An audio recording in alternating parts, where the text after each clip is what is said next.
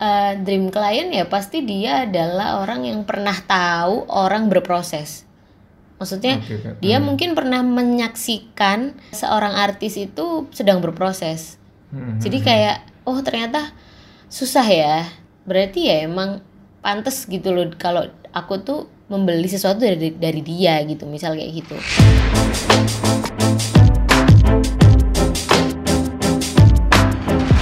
Halo semua, selamat datang di Tedcast, podcast tentang desain. Saya Teddy, di sini sebagai host yang akan membahas seputar dunia desain. Kita akan mendengar berbagai cerita dari teman-teman yang juga bergelut di bidang ini. Nah, kali ini aku bareng temenku eh, Bani Sabrina. Eh, Bani atau Anissa Sabrina. Ah, Nah, ya bener. seorang graphic designer dan juga lettering artist. Aku baca di Instagram. What? Udah ada ini kan, brandnya berarti kan. Ya, bener. Heeh. Eh, ini sih Ban, eh, kan aku juga udah udah apa riset juga kan. Mm-mm. Eh, dari yang kamu buat eh, apa lettering itu, terus sampai buat video juga di YouTube kan. Mm-mm. Dibantu Eng. Lo enggak, pertamanya aku aku sendiri ya.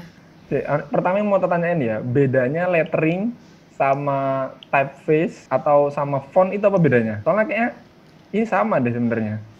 Menurutku ya. Hmm, kalau dari umumnya, dari eh, apa sih namanya garis besarnya, kalau lettering itu lebih ke seni, kalau typeface sama font kan lebih ke kayak technical kita di desain gitu loh, lebih fungsional. Seni itu Nah, dalam artian apa maksudnya letteringnya? kalau lettering itu lebih ke nggak ada fungsinya, maksudnya kayak ada fungsi gimana? Ada ya ada fungsi, maksudnya kadang ada fungsinya kan, misal buat sign, fungsi. Mm-mm. papan apa sih ya bisa buat logo juga tapi maksudnya untuk craftsmanshipnya itu lebih ke lebih ke lettering gitu loh jadi eh, mungkin kalau lettering bisa dibilang lebih ruwet gitu loh. Maksudnya hasil art eh, final artworknya tuh kayak lebih ruwet. Tapi kalau typeface sama font kan pasti kan gunanya buat dibaca ya. Maksudnya emang fungsinya tuh buat dibaca gitu loh. Fungsi utamanya tuh buat dibaca. Hmm, eh, ka- kayak yang fungsional yang kamu maksud tuh kayak ini buat di kayak di apa basicnya gitu ya? iya jadi kayak keluarganya itu. Kalau lettering itu masuk keluarga seni Oh masuk. Kalau menurutku sini. sih. Oke oke. Nah. kalau menurutku begitu ya tapi kalau menurut expertnya lagi ya nggak tahu ya Hmm. Oh berarti kebanyakan dipakai buat eh, apa sesuatu yang ada hubungannya dengan seni, bukan yang fungsional mungkin. Tapi dalam eh, apa lettering tuh ada fontnya juga kan berarti. jadi kalau di lettering itu kita kan bermain dengan huruf Mm-mm. bermain dengan jenis-jenis huruf Mm-mm. kalau dari sejarahnya ya dia emang masih ngomongin si sa- serif, sans serif dan lain-lain itu kan. Mm, mm-mm. Tapi kalau di lettering dia itu lebih eksploratif. Jadi kayak nggak terlalu teoretikal gitu loh bikinnya. Sedangkan kalau kita bikin bikin font itu kan lebih sistematis, Mm-mm. lebih ngikutin kaidah kaidahnya bikin dari teorinya itu tadi jenis hurufnya itu tadi. Jadi misal eh, jenis jenis huruf yang paling tua kan si Eh, apa serif bukan? bukan kan Oh, bukan. dulu sebelum ada mesin cetak kan orang kan nulis pakai tangan Mm-mm. yang kaligrafi itu Mm-mm. lah berarti huruf jenis huruf yang paling tua di dunia ini ya si kaligrafi itu tadi Berarti- gitu loh Mm, mm. ya dan semua itu maksudnya dari kaligrafi ya apa sih skrip se- serif sans serif itu kan punya kayak apa sih anatomi anatomi Oke, gitu oke, loh ha. Nah jadi ya kalau bikin font mungkin lebih ngikutin itu gitu loh kalau lettering kan ya kita lebih main main mengkomposisikan huruf-huruf itu gitu loh Mm. untuk menjadi suatu karya yang yang memiliki estetika dan kadang memiliki fungsi juga gitu. Oke, berarti memang yang lebih ke seni itu deh, bukan yang eh, terlalu sistematis, tapi lebih eksploratif lagi dia. Mm-mm. Oke, berarti hampir sama kayak gambar sebenarnya, cuma yang digambar adalah huruf.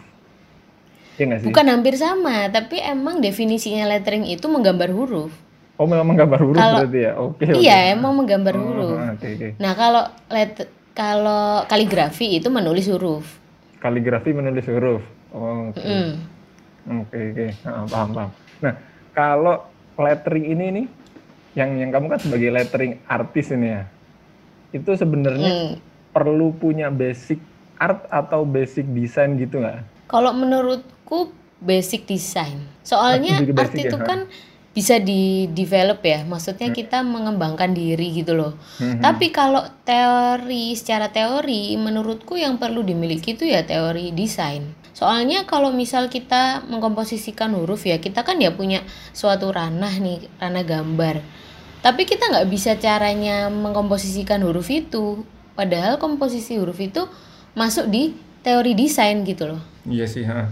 Berarti orang yang nggak nggak punya background pun bisa lettering juga berarti ya? Iya, ya semua kebanyakan yang mendalami itu latar belakangnya beda-beda. Soalnya kan huruf itu dia lebih familiar di semua kalangan. Kalau beda sama gambar ya, kayak doodle atau lukisan. Lukisan kan kayak kalau orang udah nggak bisa, aduh aku nggak bisa gambar nih, nggak us- nggak mau nggak mau nyoba, nggak mau mulai. Tapi kalau huruf itu tuh sangat familiar. Kita dari TK, dari kecil itu kita diajarin caranya menulis. Cuma bedanya kan kita mengcraftkan huruf itu gitu loh. Jadi orang lebih banyak tertarik ke lettering daripada ke menggambar lukisan gitu loh, menggambar gambar. Hmm, iya sih, make sense sih. Karena karena familiar dari kecil sih memang sih. Kamu pernah nemu nggak yang yang memang backgroundnya apa unik banget, terus dia pengen belajar eh, apa lettering art gitu? Misalnya dia backgroundnya jauh banget dari eh, inilah dari desain atau dari Kamu tahu Budi Tanrim nggak? Hmm, nggak tahu. Nggak tahu. Eh, kayaknya dia sekarang kerjanya di Bukalapak. Itu dulu kalau nggak salah dia itu backgroundnya bukan desain, bukan pokoknya nggak ada hubungannya sama seni gitu. IPS pokoknya kuliahnya tuh aku lupa kuliahnya dia apa IPS pokoknya. Terus dia tertarik di lettering, terus sempat masuk ke komunitas subletter itu. Hmm. Terus sekarang dia kerjanya di bidang desain di Bukalapak. Hmm. Oh malah malah jadi turun ke desain dia malah. Iya, karena ya mungkin dia tertariknya di bidang itu gitu loh. Jadi ya nggak menutup kemungkinan orang yang kuliahnya selain desain ya bisa-bisa aja. Hmm. Kalau ini di dalam lettering art itu ada style-style yang eh, ada style-style sendiri nggak? Yang memang kayak oh ini stylenya tadi ada kamu bilang kaligrafi itu style nggak? Atau itu iya, tidak? iya, itu bisa bisa bisa masuk style. Stylenya ada apa aja? Yang umum ya, yang umum. Yang umum ah ya boleh. Iya. Kalau yang bebas ya. umum ya kalau aku kan biasanya skrip ya, skrip tulisan-tulisan Latin biasa gitu. Oke, nah, tulisan Latin itu ya Terus- berarti ya. Script itu tulisan Latin. Mm-mm. Terus ada yang dekoratif, jadi dia kayak lebih eh, bikin huruf baru gitu loh, nggak pernah ada sebelumnya. Oke. Ya kalau orang awam bilangnya bikin font kayak gitu, padahal padahal kalau font kan lebih ke digitalize kan. Hmm, hmm. Maksudnya ya istilahnya kalau dekoratif tuh intinya bikin huruf baru gitu. Oke. hmm. Terus eh, ya biasa sih kayak serif sans serif kayak gitu stylenya. Maksudnya lebih ke clean clean lettering gitu loh. Hmm. Biasanya dia cuma pakai sans serif atau kayak script tapi yang monoline kayak gitu. Oke, monoline itu seperti apa? Nanti bisa cek di Google. Terus ada yang dia tuh lebih ke apa strip strip apa ya pernah denger nggak? Strip garis ya. Bentar, bentar, Stripe. aku lupa, bentar, bentar, tolong, tolong, tolong, aku lupa istilahnya.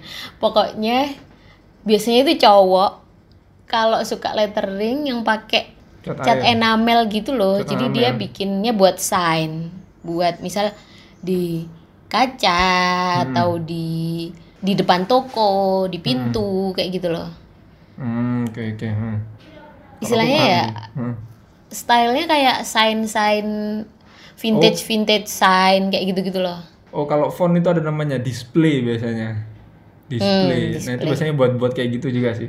Oke, mungkin bisa dibilang kayak gitu sih. Cuma kalau yang tren di lettering itu lebih ke yang punya eh, flourish, florist tuh kayak eh, Oh, ada kayak hiasan-hiasan yang buntutnya, ada kayak buntutnya. ah ya ya ya. Embel-embel yang lain gitu ya? dekoratif Iya, jadi kayak vintage vintage gitulah Hmm, apa emang gara-gara kan kalau dulu kan gara-gara nulis itu kan jadi gara-gara nggak ada digital itu loh. Jadi kan nulis kan menjadi sebuah kayak eh, seni gitu kan.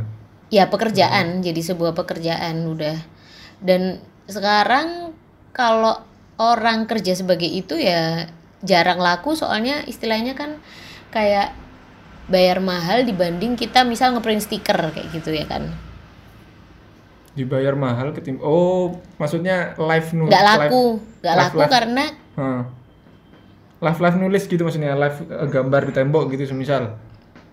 Kurang Hmm. laku ketimbang dia ngeprint stiker ditempel. mm-mm. Kenapa begitu? maksudnya kalau dulu kan itu jadi pekerjaan kan Iya, nulis nulis ha. kayak gitu Karena nggak ada stiker ya.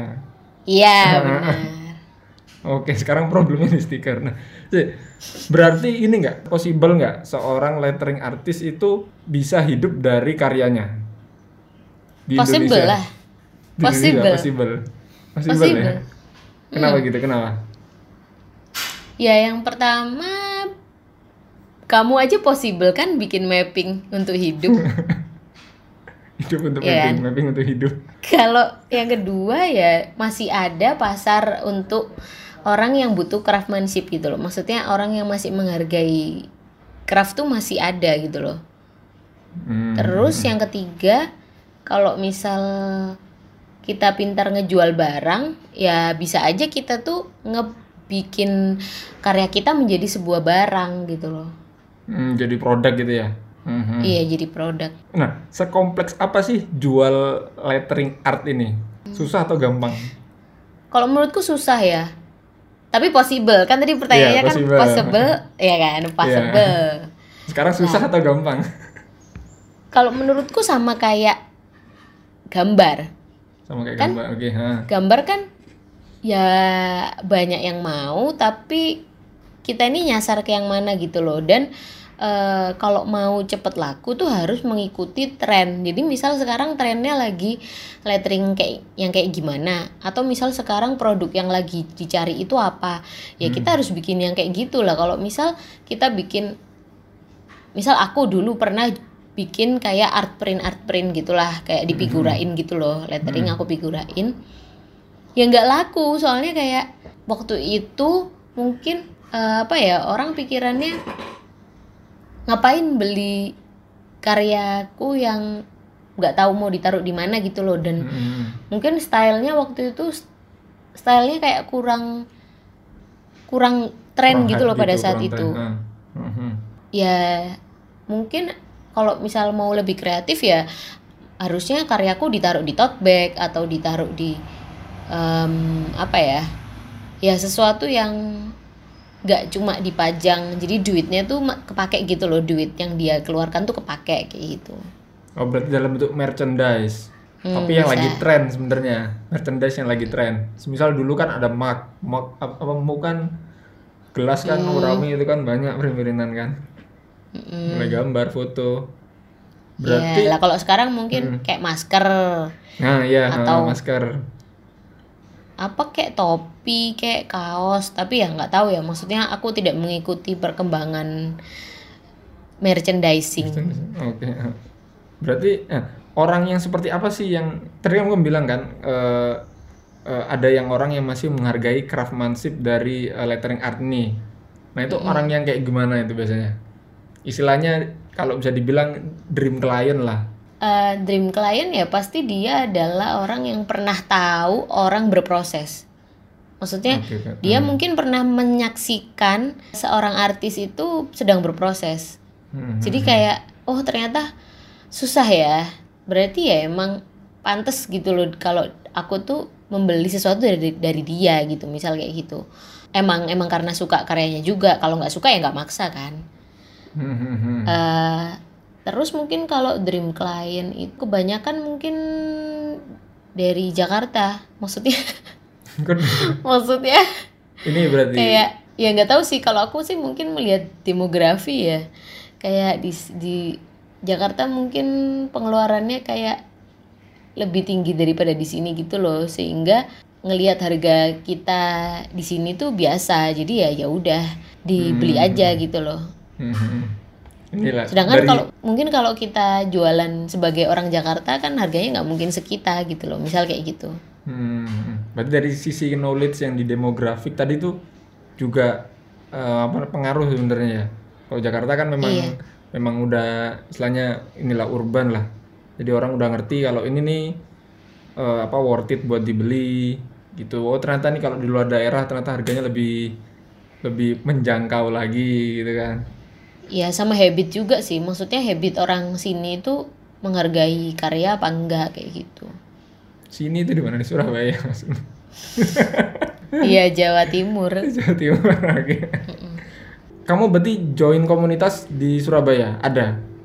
Sampai sekarang? Mm-mm, ada Apa tuh? Tapi sekarang lagi nggak aktif ya kan corona kan maksudnya eh, dulu itu ceritanya eh, ada maksudnya sampai sekarang Hmm. ada komunitas yang namanya itu kaligrafina Itu di jadi itu di Jakarta Oh, di Jakarta. Hmm. eh sorry komunitasnya itu namanya Belmen belajar menulis Belum. nah aneh? terus kok ketawa sih Belum Nah, aneh terus? singkatannya. belajar menulis Nulis. Belmen bener Iya, cuma cuma aneh aja. Terus. Terus ada juga eh, account di Instagram yang namanya tuh Kaligrafina. Mhm. Nah, account ini tuh yang punya itu ya orang Belmen. Oke, ha. Nah, tapi dia ini kan hype-nya di Jakarta doang waktu itu kan. Mhm. Ya, karena ibu kota ya pasti kan lebih update daripada orang-orang di daerah kan. Maksudnya Hmm. bikin komunitas, terus ah, yang apa orang-orang yang tahu lettering yang bisa ngajarin tuh ada.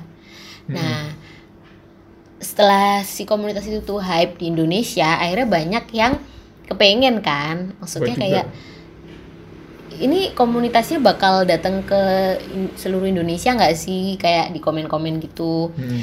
Terus Surabaya kapan? Surabaya kapan? Kayak gitu. Nah waktu itu saya tidak tahu siapa-siapa ya kan, kayak saya adalah eh, artis independen gitu. Hmm. Nah, lalu si ad- adminnya si Belmen itu kayak nge-reply tapi nge-mention manusia-manusia yang menyebutkan Surabaya. Oke. Maksudnya kayak menyatukan kita dalam satu komen. Hmm. Nah, itu tuh ada aku, terus ada anak eh, anak ITS juga. Nah, eh, jurusannya itu IT kalau nggak salah. Hmm. Apa? IT. Iya, ya TC, IT, TC. pokoknya Ah, kampus sebelah. Nah, itu sama si Budi itu tadi. Jadi aku terus eh, Adi namanya yang anak IT Hmm. itu, terus Budi sama satu lagi anak Unesa namanya Ferry. Hmm. Nah, akhirnya kita berempat berencana bertemu nih untuk membuat komunitas apa komunitas lettering di Surabaya. Widih. Ini teater nih berarti. Lumayan. lumayan. Oke. Nah, akhirnya ya udah kita ini bertemu terus bikin meet up pertama, bikin poster meet up pertama. Hmm. Terus ya udah jadi aja gitu loh komunitasnya tiba-tiba jadi aja. Terus ada meet up tiap sebulan sekali gitu. Terus kayak ya karena orang karena komunitas kan tidak terikat ya. Jadi orangnya kayak datang dan pergi gitu. Jadi kayak kadang surut, kadang aktif, kadang gak jelas gitulah pokoknya. Apa nama ini komunitas yang kamu bentuk di Surabaya? Yang tiba-tiba terbentuk nih. letter sub dot letter Sub dot letter. Hmm. Oke. Tapi sekarang nggak aktif. follow ya gara-gara- guys apa Tapi sekarang nggak aktif gara-gara covid. Mm-mm. Oh, sama ya mungkin eh, anggotanya lagi sibuk masing-masing Itu biasanya kegiatannya apa aja? Kalau kalau apa namanya? Komunitas lettering gitu. kalau komunitas itu kita lebih sering kayak jamming gitu loh. Lettering jamming ya kayak nulis nulis nggak jelas kayak ngelihat Oh, kamu oke, oke. nulisnya kayak gimana sih? kayak gitu. Oh aku kayak gini gitu. Ajarin dong kayak gitu kan. Oh bisa Nah, gitu terus- ya? bisa gitu ya? bisa. Jadi misal eh, kamu kamu stylenya apa? Aku belum bel- belum bisa sama sekali. Oh ya udah aku ajarin kayak gitu. Nah terus misalnya kayak kita tuh lebih sering pinjem pinjeman jadi misal ada produk baru nih produk Hmm. lettering atau produk kaligrafi pulpen atau kuas atau apa gitu. Terus kayak mau coba ya udah coba bareng bareng gitu. Terus Oh, nanti gitu. Ya, jadinya semacam mereview produk-produk gitulah. Terus ya kadang-kadang kita juga diajak kerjasama buat bikin workshop gitu sih. Hmm, Oke, itu berarti kayak bikin kelas-kelas gitu ya? Ya, tapi ya pop up kelas gitu, yang cuma sekali-sekali doang. Hmm. Berarti nah, kalau bikin kelas-kelas kayak gitu kan berarti kan ngajarin kan? Ngajarin eh, mungkin orang yang eh, paham tapi pengen belajar, mungkin ada yang eh, tertarik terus dia pengen memahami, pengen nyoba-nyoba juga. Nah, itu kira-kira takut nggak kalau ada saingan baru? Biasanya kan ya semakin banyak lah, semakin banyak eh, orangnya berarti kan termasuk juga eh, makin besar marketnya, terus juga makin banyak kan saingannya kan? Maksudnya aku pribadi takut atau enggak? Atau Iya, orang-orang Heeh. oh, Ya itu dari apa pers- perspektifmu aja. Kalau dari komunitas itu kebanyakan tuh temen-temen lebih ke hobi ya bukan komersil. Maksudnya Hmm. kalau di komunitas ya maksudnya nggak tahu teman-teman yang nggak ikut komunitas bagaimana. Cuma kalau setauku teman-teman komunitas itu lebih ke hobi. Hmm. mungkin ada juga yang emang buat pekerjaan utama tapi kayak untuk saingan ya enggak lah. Karena kan kita kan stylenya beda-beda. Jadi pasti yang suka dengan lettering dia dengan yang suka dengan letteringku ya beda orang beda Mhm. pasar Oh iya sih, ha, benar. Iya sih. Memang kebanyakan buat jadiin hobi gitu ya. iya kalau yang ikut workshop tuh banyak ibu-ibu anak kecil juga ada anak SMP Oh, anak kecil ada? anak SMA Oh SMP ada ya SMP. SMP ada SMP SMA anak kuliah sih yang paling banyak ya Hmm iya sih.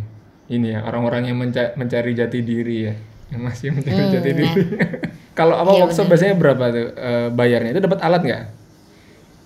Ya pasti dapat sih. Maksudnya kalau nggak, misalnya kalau alatnya mahal ya mungkin dipinjemi. Kalau kalau emang workshopnya workshop yang bermodal ya dikasih. Maksudnya emang include HTM gitu. Oh iya, sponsor gitu ya. Mm-mm. Berarti vibes-nya di komunitas lettering itu tak nilai hampir sama dengan vibes-nya komunitas di eh, apa ilustrasi gitu. Kemarin kan sempat bahas kan sama ya, Jojo sama Taki kan. Mm-mm. Kalau ada buat apa gitu, terus artis lainnya support malah kan kayak draw in my style gitu kan. Kalau yang di apa lettering nih berarti eh, dari segi stylenya sih biasanya yang yang pengen dieksplor dari orang-orang itu kan. Pengen tahu terus dipinjemin alatnya, terus diajarin. Iya, tapi Tapi- kalau kalau di jadi tuh gini, kalau di apa namanya gambar itu biasanya kan eh, lebih mau explore ya, maksudnya eh, aku masih mau gambar dengan your style gitu misal. Mm-mm. Lah tapi kalau di lettering itu udah kayak udah kayak agama gitu loh. Kayak aku nulis styleku skrip ya yaitu agamaku. Kayak aku jarang mengeksplor style lain. Lah begitu pula dengan orang lain yang stylenya tuh udah kayak apa misalnya cowok banget stylenya. Ya dia jarang mengeksplor styleku. Misal kayak lebih ke kayak gitu sih. Hmm. Jadi kayak eh, community-nya di Instagram tuh beda lagi. Kayak misal hashtagnya, terus kegiatan yang dilakukan secara online, eh, challenge challenge-nya itu beda beda lagi, beda sendiri. Oh, berarti setiap style itu kayak punya komunitas sendiri. Ya Bahkan sampai situ. bukan bukan komunitas secara formal ya, maksudnya kayak gumbulan gitu loh, Ya, kayak gumbulan, udah ada gumbulannya sendiri. Jadi misalkan panutannya style ini tuh ada panutannya sendiri, misal siapa. Hmm, Styleku ada panutannya sendiri siapa kayak Oke, gitu. oke. Ka- eh, kalau nyari referensi lettering itu biasanya kamu nyari di mana? Pinterest lah. Pinterest, tuh nomor satu kan. biasanya itu kalau aku tuh lebih langsung nyari ke panutanku Siapa jadi tuh? misal aku suka suka eh siapa ya ya kalau Siapa- Indonesia Siapa siapa? Kok nanya balik gimana? ya kan aku lupaan orangnya nggak maksudnya kalau Indonesia aku suka eh, beberapa kayak Novia Jonathan Muli Ong Rata-rata Jakarta atau luar itu? Iya rata-rata Jakarta Hmm. terus ada juga yang kayaknya dia kerjanya itu di Singapura atau tapi orang Indonesia namanya Eugenia Clara Gina Clara. Oke. Mm-mm, terus eh, ada juga yang orang Asia Tenggara tapi aku not sure dia negara mana namanya ABC Namanya ABC ABC. Namanya ABC.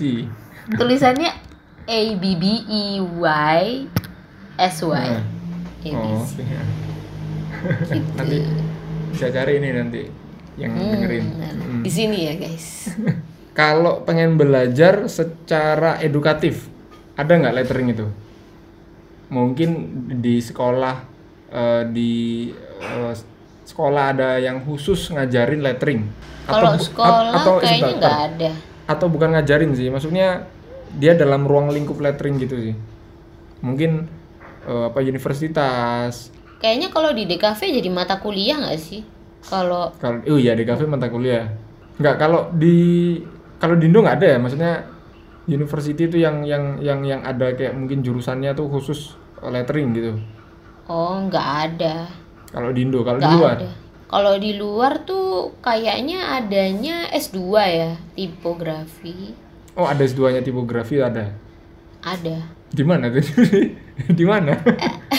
Kalau yang dulu sempat aku cari itu ada di Inggris. Universitas apa? Nggak tahu. nama. Apa ya dulu namanya? Ini LCC enggak, bukan.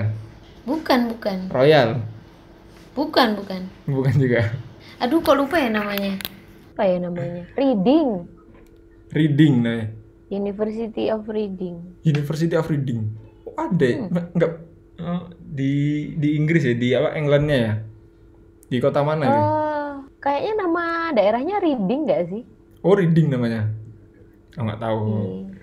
Kayaknya ya. Coba nanti aku juga searching-searching ah. Siapa tahu. itu katanya dia termasuk eh, best di typonya itu dia Best di typografi ya berarti ya. Kalau ini nih eh, berbicara tadi sih ngelanjutin aku pengen lanjutin yang soal jualan lettering tadi tuh. Mm-mm. Biasanya eh tadi kan kamu bilang kan kompleks ya. Itu biasanya eh, maksudnya kayak sekompleks gimana sih? Kayak kalau gambar kan mungkin ada yang kalau kemarin kan dijela- dijelasin aku ada yang buat personal, ada yang buat komersial juga kan. Eh, buat kayak perusahaan gitu kan. Nah, kalau yang personal tuh kan ada yang cuma head eh, apa? headshot terus body shot gitu ya kayak cuma eh, apa bagian-bagian tubuh gitu loh maksudnya. Dari kepala, pundak, lutut, kaki. Terus kalau komersil mungkin lebih lebih kompleks lagi karena mungkin dipakai buat pattern, buat di eh, merchandise. Nah, eh, lettering tuh sekompleks apa? kalau yang kompleks Atau yang pernah kamu garap dan- deh? apa Atau yang kamu pernah, pernah garap eh, mungkin itu dipakai buat eh, souvenir gitu. Itu ada oh juga. kalau aku kan kalau aku kan eh, free freelance ya maksudnya bukan proyekku tuh nggak pernah proyek yang besar banget gitu loh Hmm. jadi ya mungkin kalau lettering tuh kalau fungsionalnya ya bisa logo bisa apa tadi kamu bilang Ted souvenir Hmm, apa souvenir? Kan kamu bilang ada yang taruh di bingkai, cuma kamu pas jual nggak nggak masih belum laku kan maksudnya. oh Berarti kan di apa souvenir juga ada berarti ya? iya bisa buat souvenir terus apa mural buat Oh iya murah. dekorasi interior kayak gitu-gitu. Bahkan logo juga ya. Iya sih logo kan ada yang lettering juga sih. Kamu pernah garap lettering tapi diaplikasikan ke logo. Iya, ya sering banget.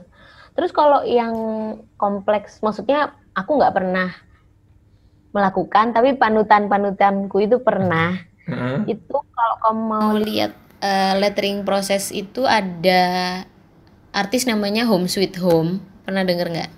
Home sweet home nggak nggak pernah.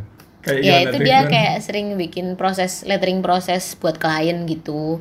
Terus ada lagi tuh kayak lettering without ink namanya. Lettering Stylenya tuh lettering without ink. Jadi lettering tanpa tinta.